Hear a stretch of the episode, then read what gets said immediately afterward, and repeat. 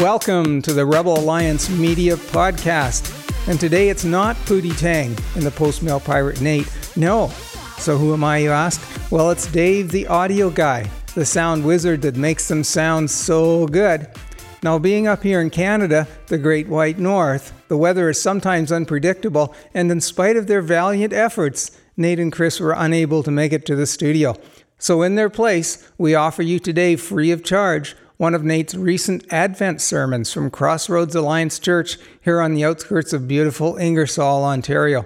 And if you like this one, well, there's more where it came from. Just visit crossroadsac.org slash sermons. So here's Nate talking about expectations. Me into in ministry, he said that all anger and frustration in life is born out of unmet expectations, right? I have an expectation on Sunday mornings that we leave the house sometime between 8 and 8:30 a.m. That's my expectation. Now children have arrived since then and made that expectation difficult. And sometimes unmet expectations lead to frustration and anger. And so this morning, we're, we're, we're about ready to go. It's like 20 after 8. You know, we got 10 minutes before, uh, you know, dad's blood begins, blood pressure begins to rise. So we got some time. And all we have to do is we have to put Judah into his church clothes out of his onesie. And so Colleen pulls him out of the jolly jumper, only to discover that the largest amount of poop that anybody has ever seen has made its way all through the onesie. And so I'm upstairs brushing my teeth, and of course I hear Quinn. Uh oh, Daddy. I don't know what she wants. I just assume she wants me to come down. I'm just brushing my teeth. Hold on a second. Uh oh, daddy. Okay, so something's going on downstairs. And so you go, you go downstairs, and I mean, there's poop everywhere. There's just, there's poop everywhere. There's no nice, there's no polite way to say that from the pulpit. There's poop everywhere. And so Colleen's got about 10 different wipes all kind of flying, and I'm trying to catch them and make sure they're not going anywhere, right? And we're wrapping up all the poop into the onesie, and then you bag it, and you're like, I'm just going to deal with that later. And of course, there's, there's so much that you have to get the bathtub fired up, right? So then the bath, so Judah gets, gets carried like this over to the bathtub and then sprayed off, and I'm trying to clean up everything that got flung everywhere. So we clean him up and bring him on over to the carpet, and Colleen's putting him in his church clothes, and everything seems fine. And, and right as you're like, okay, I think, you know, blood pressure's starting to come down, everything looks good, and you look over at Quinn, who's gotten into the purse and has lipstick everywhere. And so it's, you know, it's, it's now 20 to 9. You're kind of looking and you're going, unmet expectations, right? Frustration and anger and all those kinds of things. But Christmas can do that to us on a larger scale. Right? Those are, those are just the, the joys and adventure of parenting, right?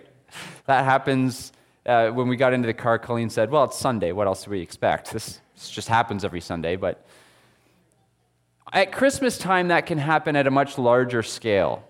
At Christmas time, we watch movies where families with relational turmoil and relational conflict come together, and around the Christmas season, with the spirit of the holiday, and because of Christmas joy and all that kind of stuff, all their family tension boils away, relationships get mended, everybody is happy, the turkey comes out perfect, right? All of these things. And for those of us who live in the reality day to day of strained relationships, sometimes we can bring those expectations into our Christmas experience. This will be the year that things won't be awkward with my mom or my dad or my brother or my sister or my siblings or my in laws or, or whatever the case may be. And we feel like this is the Christmas where those relationships are going to get, get fixed, where that family member is going to say the thing that they've never said to me before. They're not going to say the things that they always say to me.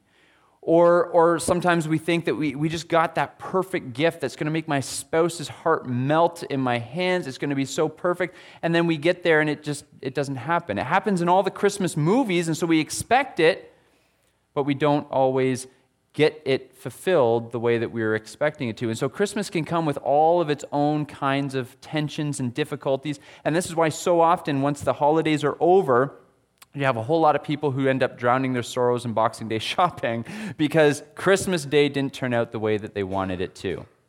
And one of the reasons it didn't end up the way that they wanted it to is because their expectations for what was going to make them happy, their expectations for what was going to fix their broken relationships, their expectations for what was going to mend their hearts at Christmas was something other than what God intended. God sent us the gift that will do all of those things fix broken hearts, mend broken relationships, bring lasting joy and satisfaction and happiness all of those things were meant to be fulfilled by Jesus, not by gifts or turkeys or family time or the rightly worded Christmas card.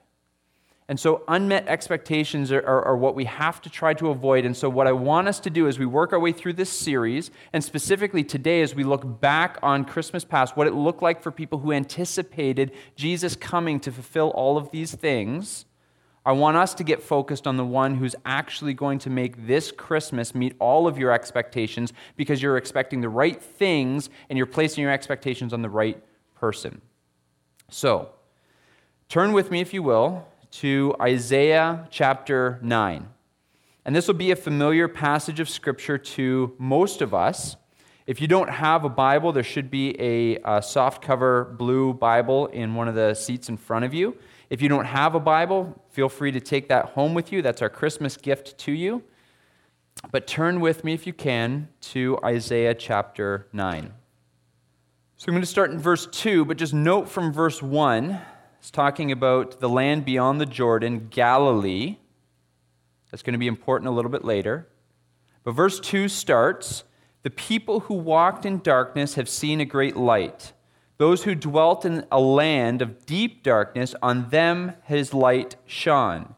You have multiplied the nation, you have increased its joy. They rejoice before you as with joy at the harvest, as they are glad when they divide the spoil. For the yoke of his burden and the staff for his shoulder, at the rod of his oppressor, you have broken as on the day of Midian for every boot of the tramping warrior in battle tumult, and every garment rolled in blood will be burned as fuel for the fire. Now, this is where it's going to start to get familiar, but all that background is important. So, so keep that in the back of your minds. Verse 6 is where it's going to start to feel, get familiar. For unto us a child is born. We just sang these lyrics. To us a son is given, and the government shall be upon his shoulder and his name shall be called Wonderful Counselor, Mighty God, Everlasting Father, Prince of Peace.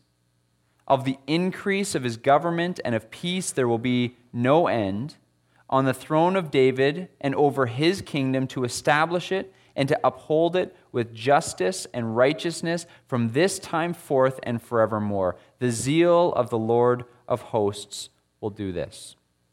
It's the word of the Lord to us this morning, and we're going to kind of look at that. This is one of the, the main promises that we, one of the main verses that we look at at Christmas time is a promise that came hundreds of years before Jesus laid in the manger. Here's the big idea. Here's what I want us to kind of wrap our minds around today as we look into Christmas past. For a long time, the people of God were waiting with faithful anticipation that God would send his rescuer. I'll read that again. For a long time, the people of God were waiting with faithful anticipation that God would send his rescuer. So, this is where I want you to just mentally travel back, if you will. If you don't have a great imagination, we'll try to help you along the way, but just mentally travel back with me, if you will. That there were thousands of years prior to Jesus arriving on the scene, where the people of God were waiting with anticipation that God was going to send somebody who was going to right all the wrongs that they saw in the world. You can think about the injustice and the evil that you've experienced in your own life. Injustice from being mistreated all the way to losing somebody before their time and all the things in between. The evil that's done to you or the evil that you experience because of the broken world that we live in. You can imagine that. And so imagine alongside the people of God who had seen people killed, had seen nations come in and take over. They'd seen their people taken off into exile. They'd seen the, the, the, cycle of apostasy that took place in the book of Judges as, as uh, the people of God turned back to God and then turned away from God and then turned back to God and then away from God, started worshiping idols and turned back to Yahweh and started worshiping idols and turned back to Yahweh. As they watched all of this unfold from generation to generation through all of the stories, they're waiting and they're anticipating a time when God would send his rescuer who is going to end this cycle of misery and usher in a time when everything was going to be set right. That's what the people of God were anticipating. And they hadn't seen him yet, and they didn't know what he was going to be like yet, but they, they, they trusted that God was going to send him. And the book of Hebrews actually talks about what faith looked like in the Old Testament. It looked like just trusting the promises of God right? It says that Abraham trusted that God was going to give him a son, and in trusting in that promise, it was counted to him as righteousness, that he had faith in God, faith in the promises of God. And so that's what faithfulness as, as one of God's people looked like in the Old Testament. Before Jesus had come onto the scene, that's what faithfulness looked like, is trusting that God was going to make good on this promise. I'm going to send someone. A child will be born and on his shoulders the government will sit. Of the increase of his government, his reign, there will be no end. He will be mighty God, everlasting Father, Prince of Peace, wonderful counselor. That's him. That's who you're waiting for. And so, for a long time, the people of God were waiting with faithful anticipation that God would send his rescuer, rescue his people from all the things in the world that threatened them their own sin, the outside nations, the, the darkness of the world around them, whatever it was that threatened them, he would send somebody who would save them, rescue them from that thing. So we're going to look at some of these promises. Some of the promises that these people long before Jesus arrived on the scene, would have put their faith in. The promises that would have been precious to them as they lost loved ones, as they experienced darkness, as they experienced injustice, as they experienced poverty, as they experienced the unmet expectations in their time, much like the unmet expectations we experience in our time. What were the promises that they clung to with faithful anticipation? What were they? Okay, so the promise of the rescuer was first and foremost he will save the world from evil. He will save the world from evil. If you have that Bible, turn back with me, if you will. Keep your, keep your thumb in Isaiah because we're going to go back there. But turn all the way to Genesis chapter 3. And this is a, a passage of Scripture that we know. We talk about it often. Genesis chapter 3 Adam and Eve have sinned, the world has descended into darkness. Disobedience has brought sin and death into the world. Um, Paul is really clear as he teaches about this that sin and death had not entered the world until Adam's disobedience, and then sin enters the world at that time through one man, through Adam.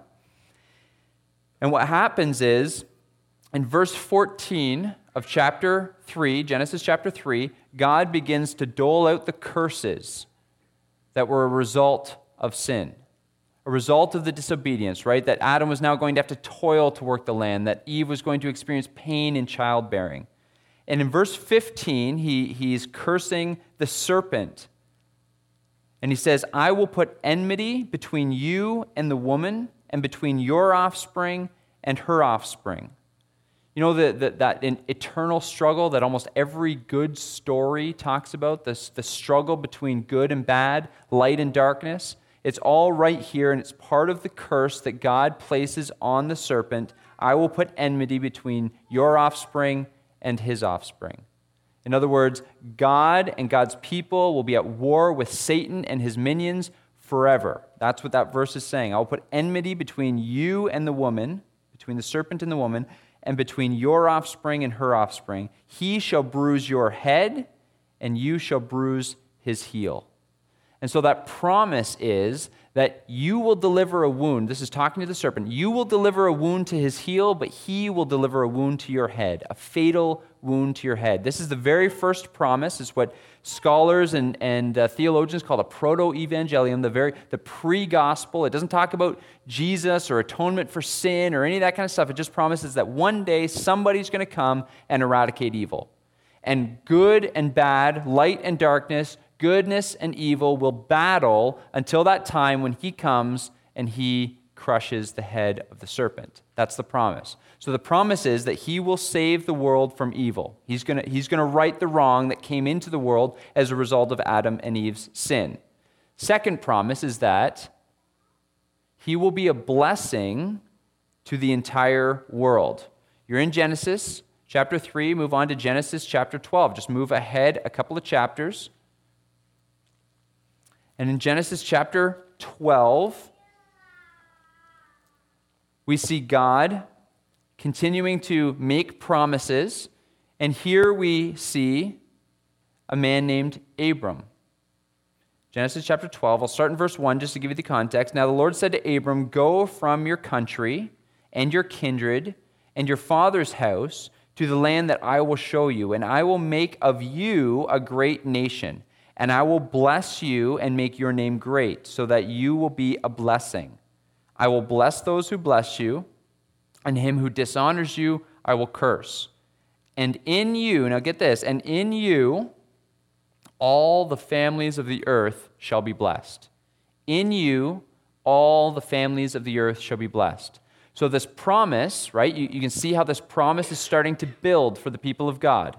The very first promise, he's going to come and he's going to set things right. He's going to destroy evil. Now he's also, he's not just going to destroy evil, but he's actually going to be a blessing. He's going to usher in good things for the people of God. Because through now Abraham, all the families of the earth are going to be blessed. So this is the promise, right? The rescuer. He's going to save the world from evil, and he's going to be a blessing to the entire world. Number three, he will put an end to injustice and oppression. You can go back to where you were in Isaiah and just back up a page, depending on the size of the font of your Bible. And in Isaiah chapter 7, we see in verse 14 of chapter 7, it says, Therefore, the Lord himself will give you a sign. Behold, the virgin shall conceive and bear a son, and shall call his name Emmanuel. He shall eat curds and honey when he knows how to refuse the evil and choose the good. For before the boy knows how to refuse the evil and choose the good, the land whose two kings you dread will be deserted. Now, I want you to, we, we, we generally know that verse. The Lord himself will give you a sign. The, the virgin shall conceive, bear a son, and call his name Emmanuel. We know that because Matthew quotes it, and so we know that. But verse 15 is important. He shall eat curds and honey when he knows how to refuse evil and choose the good. He will eat curds and honey, which is the diet of peasants. People hearing this promise would have understood that to mean that he won't be born with a silver spoon in his mouth. He won't be born high and lofty. He won't be born in a palace somewhere. He's going to be born and he's going to eat the diet of peasants. He will know poverty. That's what this verse is telling us. And then if you jump ahead to chapter 9, remember I told you that the, the verses, so chapter 9, which we read to start, verses 2 to 5, I told you those are important. Those, the people who walk in darkness have seen a great light. That promise is to the people of Galilee. Galilee was, was not only a very poor area, but it was also a, an area of, of dark history. Whenever any invading army would come to conquer Israel, they would march on northern Jerusalem, which means that they would have had to come, just because of the way the water and the mountains are, they would have had to come through northern Israel. They would have had to come down through the, the place the, of Galilee to get to an area where they could attack Jerusalem. And so throughout, and you can look through the history of, of the Old Testament, every time there was an invading army, came through Galilee.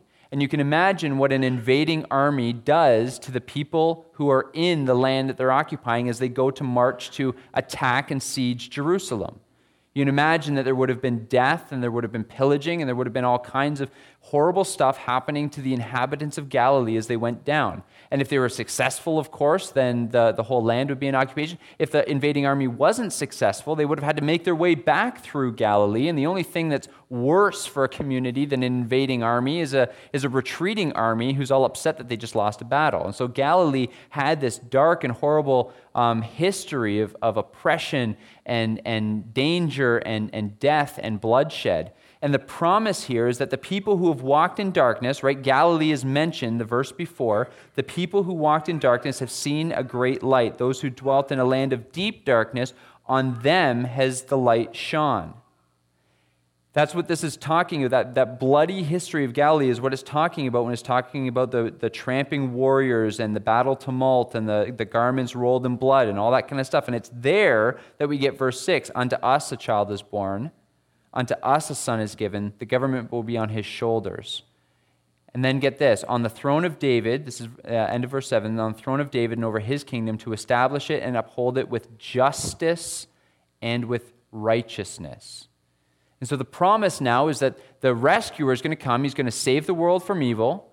He's going to be a blessing to the entire world, and he will put an end to the injustice and the oppression that the people of Galilee and that the people of God had been experiencing throughout their lives. So you can start to see how the expectations, the anticipation, the expectations of this Messiah are getting hung one by one.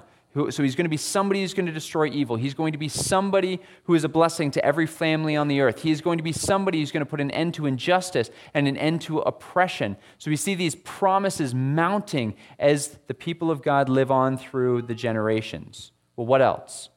He will establish a kingdom and he will reign over it forever.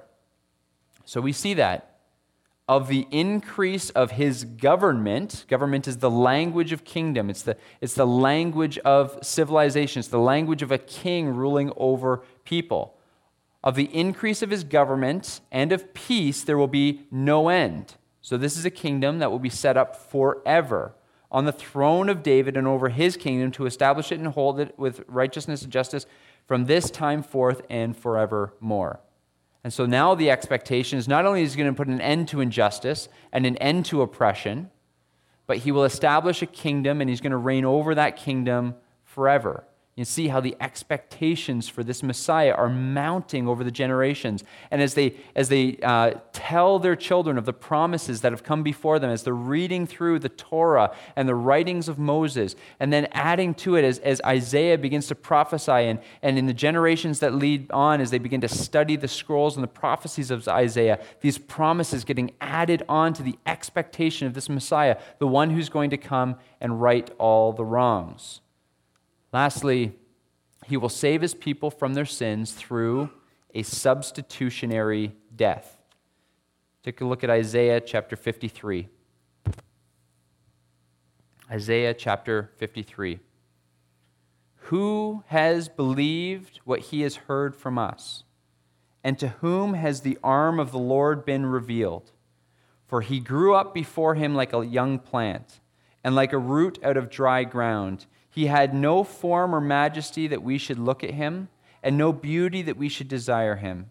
He was despised and rejected by men, a man of sorrows and acquainted with grief. And as one from whom men hid their faces, he was despised, and we esteemed him not. Chapter 53, verse 4. Verse 4 here. Surely he has borne our griefs he has carried our sorrows. Look at the expectations being heaped onto this rescuer. He's going to bear our griefs. He's going to carry our sorrows. Who wouldn't want that? Yet we esteemed him and stricken him, smitten by God and afflicted. Verse 5 But he was pierced for our transgressions, he was crushed for our iniquities. Upon him was the chastisement that brought us peace, and with his wounds we are healed. We all, like sheep, have gone astray. We have turned every one to his own way, and the Lord has laid on him. Such a beautiful verse. The Lord has laid on him the iniquity of us all. Jump down to verse 10. Yet it was the will of the Lord to crush him. He has put him to grief. When his soul makes an offering for guilt, he shall see his offspring. He shall prolong his days. The will of the Lord shall prosper his hand. Out of the anguish of his soul he shall see and be satisfied. By his knowledge shall the righteous one, my servant, make many to be accounted righteous, and he shall bear their iniquities. So, the expectation now of this Messiah, the expectation of this rescuer, is not just that he's going to save the world from evil. Not only is he going to be a blessing for every family the, on earth, not only is he going to put an end to injustice and oppression and establish a kingdom and rule over it forever. But what it means for the individual is that he's going to save the individual from their sins by taking their place. Right?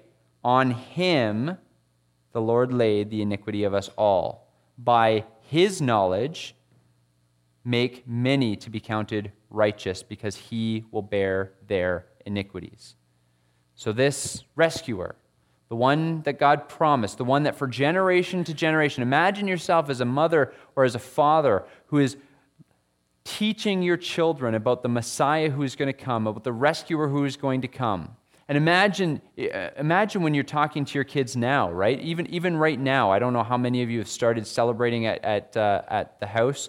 We, we started a little bit later. I think um, our Christmas decorations went up the second week of November this year. I think last year they went up on October 31st.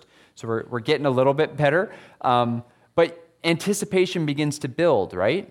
We already have Quinn's gifts underneath the, the tree. She already looks at them and she knows that we're waiting to open those up on Christmas Day. The anticipation is building, right? trying to teach her a little self control. and and so the anticipation is kind of building it. But what do they always ask, right? In a car ride, they ask, Are we there yet? Right? Quinn right now is asking, Can I open it today? Every morning she gets up, she points to the tree, she points underneath. Is today the day? She's wondering. No, today's not the day. We still have to wait. Imagine the children who'd be asking their parents, When is God going to send the rescuer? When are we going to see him? Will it be when you're alive, Dad? Will it be when I'm alive? Will it be when my children are alive? When is it going to happen? And for generations, the promise has been, has been handed down to their kids, teaching them to trust God. And the kids probably asking the really tough questions that I know our kids ask us, right? They ask us tough questions, they ask insightful questions. And those kids would be asking, Well, do we know that he's actually going to come? How long have we been waiting? This would be, these would be the questions rolling in from the kids and the parents trying to instill faith and trust in God in their, in their children. No, trust the rescuer. Trust God. The rescuer is going to come. He's going to come. We don't know when. We don't know when, but we trust God. Imagine instilling that in your kids. Well, you can imagine we're a Christian church, so spoiler alert the rescuer is Jesus. And we know that. And so I want us to walk through all of these things because here's the problem. The problem is, is as we go through these things, and, and truth be told, I could see it in some of your faces.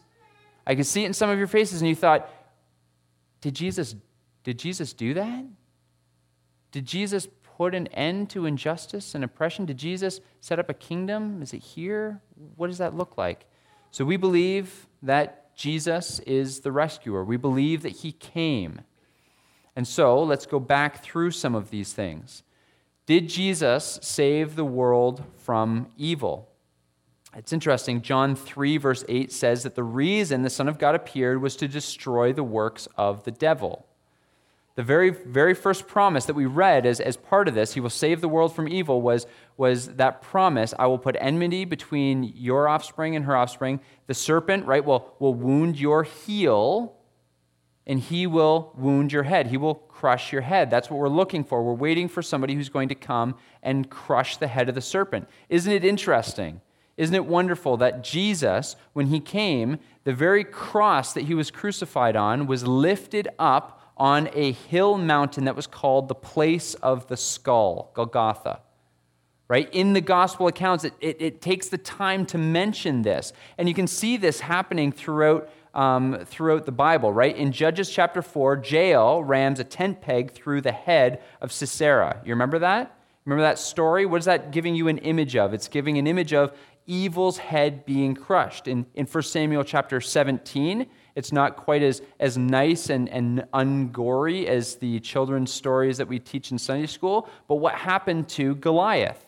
A rock got sunk into his head, and then his head got cut off. Right? The head of the evil one destroyed by righteousness. In Judges chapter 9, there's a woman who drops the upper millstone on Abimelech's head and crushes his skull. And so you see this imagery throughout the Old Testament. And then what happens when you get to the New Testament is that the, the, the cross is, is erected right on what's called the place of the skull. Quite literally, Jesus is crucified on the skull, crushing the head of the serpent. It's a, it's a beautiful image and it's a beautiful story that we see. Jesus destroys evil at the cross. And we're going to get there because I know there are questions about that because we all see evil around us. We're going to get there. He will be a blessing to the entire world. Well, that, that exact verse that we talked about in Genesis chapter 3, or Genesis chapter 12, verse 3, where it says, Through you, through Abraham, it says, Through you, all the nations of the earth will be blessed. All the families on the earth will be blessed. What's interesting is that Paul very distinctly, just like in the gospel account, that very specifically says, oh, and by the way, that place that Jesus was crucified, it's called the place of the skull. No big deal. Don't worry about that. Just like the, the gospel writers took the time to include that, Paul in Galatians takes the time to say, hey, you remember that promise to Abraham in Genesis chapter 12? On Galatians chapter 3, he makes it very obvious, and he says that promise was to Abraham and his offspring and by offspring, which he didn't use the plural form for, he used the singular, the offspring he was talking about, yeah, that's Jesus. Right? Paul takes the time to say that in Galatians chapter 3. Who is the one through whom all the families of the earth are blessed? Paul says it's Jesus. So Jesus saves the world from evil. Jesus is a blessing to the entire world. What about injustice and oppression? Well, it's interesting that the very verse that we were talking about, right, where it talks about the people in Galilee seeing a great light, we know that Jesus did the bulk of his earthly ministry, in fact, almost all of his earthly ministry, right around the Sea of Galilee. It was the people of Galilee, that oppressed people, that people with the dark history full of bloodshed and tears and oppression and poverty, where Jesus came and did the bulk of his ministry. And what was his ministry? It was healing. It was healing the wounds of the people. It was feeding the impoverished. It was binding up the broken hearts and setting captives free. That was the bulk of his ministry, right there around Galilee. So, Galilee, this place with the dark history, with the bloody past, becomes ground zero for the divine invasion when Jesus was going to come and begin to show and teach what the kingdom of God is going to look like. So Jesus comes and begins to alleviate injustice and oppression in and around Galilee during his earthly ministry. What about he will establish a kingdom and reign over it forever? We, we did a whole series talking about the kingdom of God. And so I, I could open this up and we would talk about it, right? Matthew chapter 12, Matthew chapter 13, Jesus declared that he did bring the kingdom. He says, if, if it's by the power of God that I cast out demons, then you know the kingdom has come upon you. And he taught the disciples, right? that I brought the kingdom in seed form. It's the mustard seed kingdom that grows in. It's the, it's the little bit of leaven that's worked through the loaf. He brought the kingdom and he brought it in seed form so that it could expand and grow around the earth. And this is the answer. This is the answer. So when we look at that and we say, okay, I, I get theoretically, kind of abstractly, how Jesus saves the world from evil, but, but Nate, there's a ton of evil in the world still. You're absolutely right. You're absolutely right a blessing to the, all the families on earth. Nate, I, I know a ton of families that haven't received any sort of blessing from Jesus. You're absolutely right. Put an end to injustice and oppression. Nate, I, I know a lot of people around the world still being oppressed, still dealing with injustice. You're absolutely right. What about this kingdom thing? He's, he, if he's reigning over a kingdom, I don't, I don't see it. I don't see it right now. The answer to all of that is understanding this idea of the kingdom. Because Isaiah chapter 9, this is the promise. Notice that it's verse 7 of the increase of his government and of peace, there will be no end. Of the increase. That suggests that when he comes, and this is why, This is why, imagine that. All those years of all those parents ask, answering their kids' questions is when is the Messiah going to come? When is the rescuer going to come? Can we really trust in God? And them saying over and over again, yes, we can trust God. Yes, we can trust God. Yes, the rescuer is coming. And then you wonder why, when Jesus comes, a bunch of people start looking and saying, is this really the guy that we were waiting for? I still see injustice. I still see oppression. I still see evil. I still know families that haven't been blessed. What's going on? It's understanding this verse of the increase of his government and of peace, there will be no end. Peace didn't come in and, and, and drop on and cover the earth all at once. It came in in a way that this verse says it can increase to fill. Of the increase of his government, of the increase of peace, there will be no end. And so Jesus comes in, begins to eradicate evil, begins to eradicate oppression and injustice begins to bless the families that he comes in contact with, begins to build a kingdom, and hands that responsibility over to his people at the ascension. So when we look and we say, Did the rescuer accomplish what he was supposed to accomplish? The answer is, He's continuing to accomplish it through his people.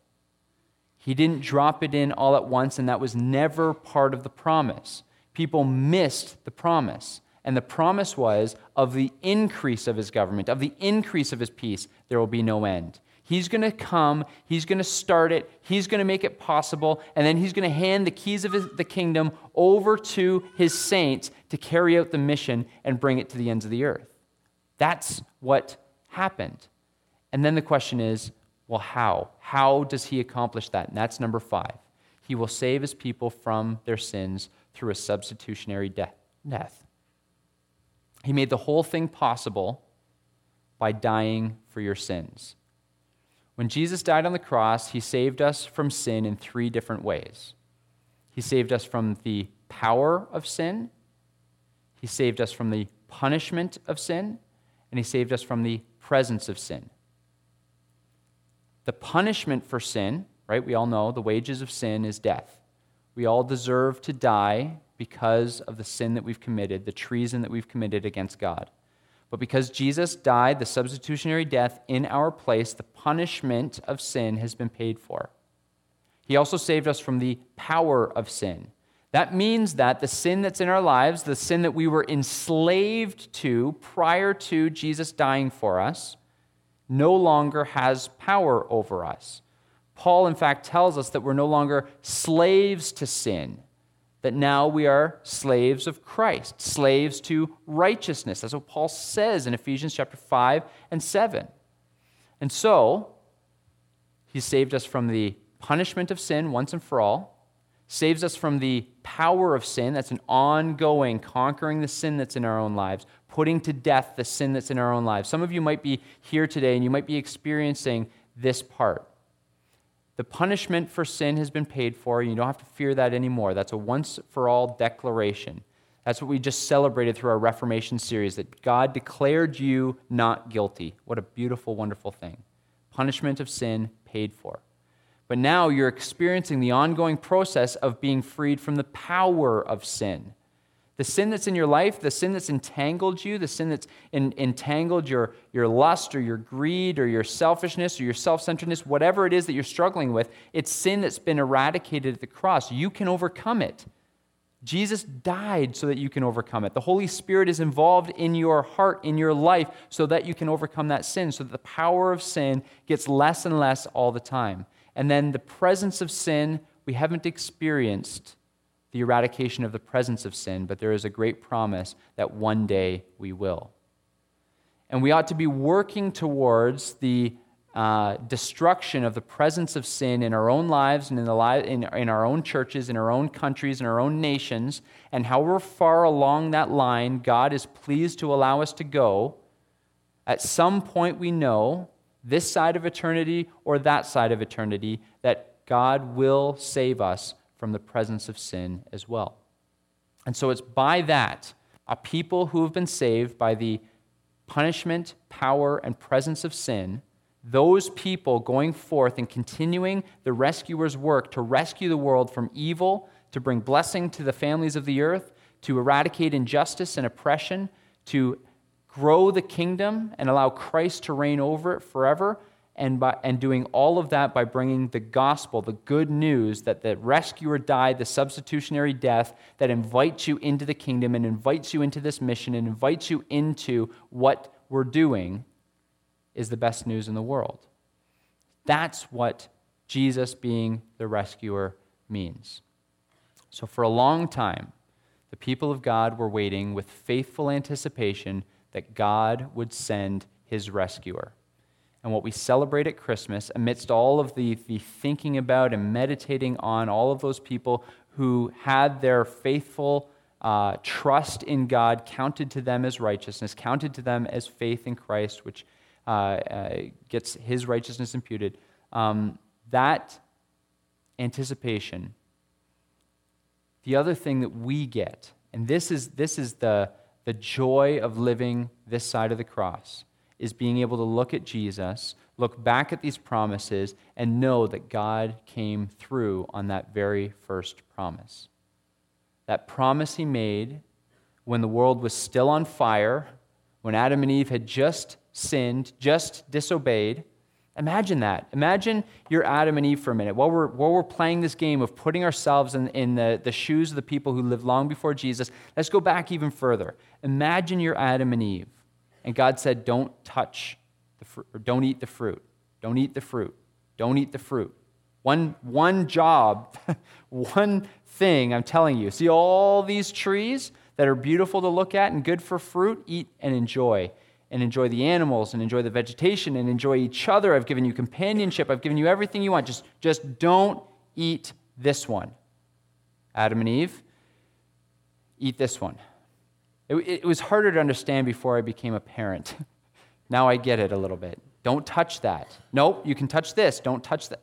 You're touching it. So Adam and Eve eat the fruit. And imagine if you're them. The one command that God gave you don't eat the fruit. Now you've eaten the fruit. God comes down, they hide from him. What are you expecting?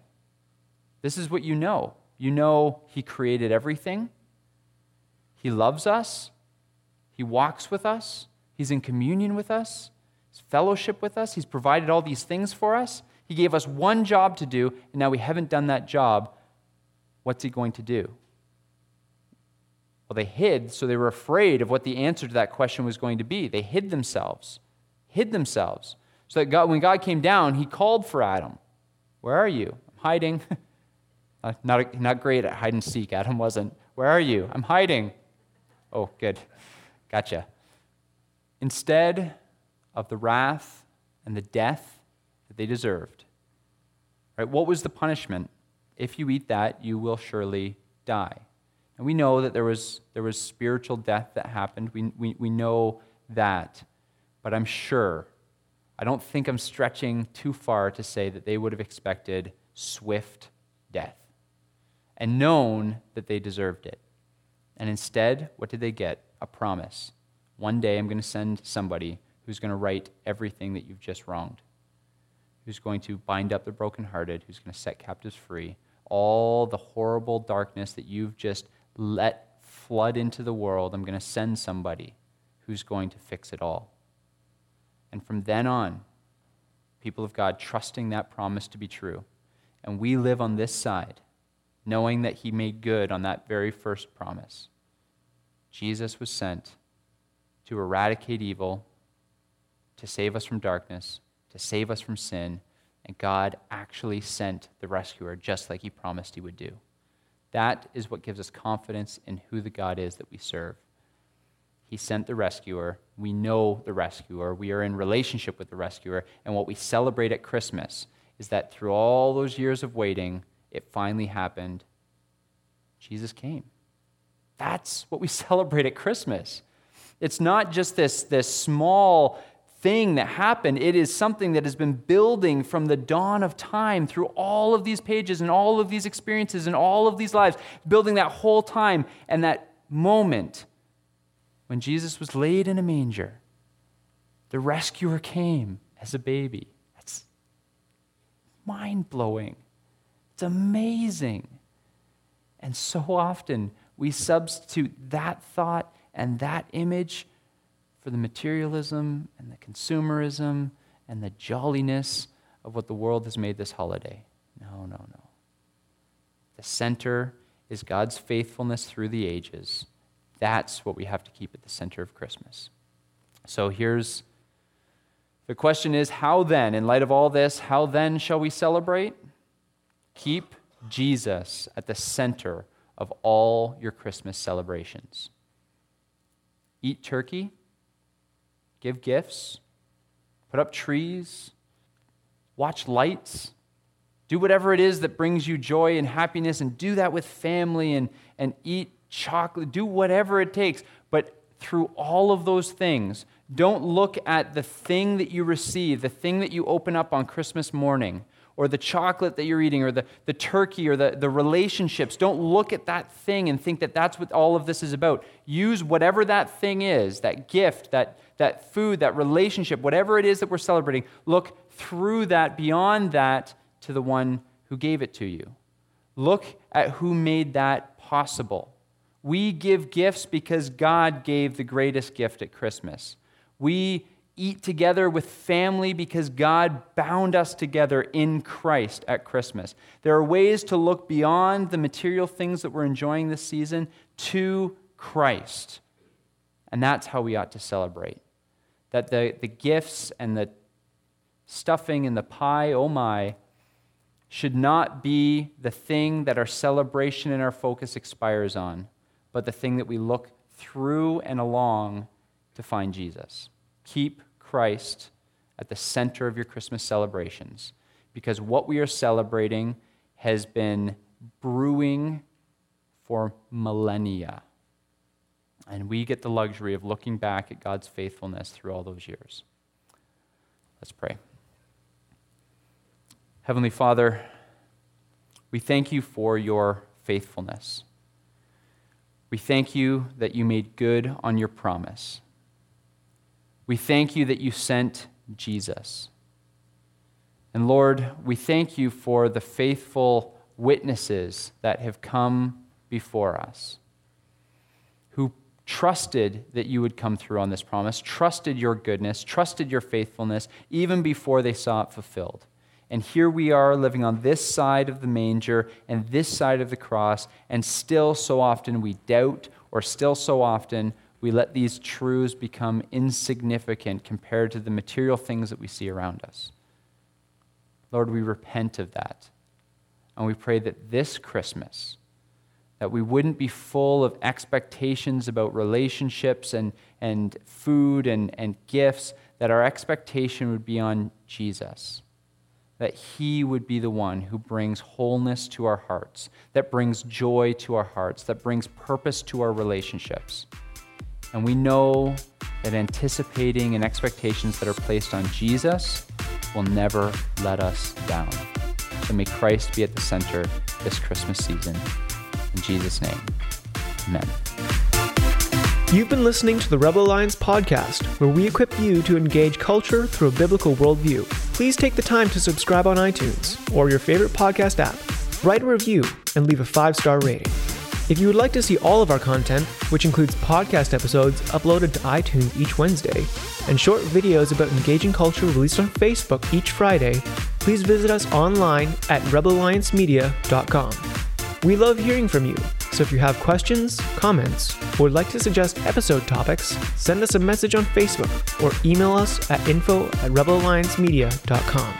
Thanks for joining us, and you may now consider yourself part of the rebellion.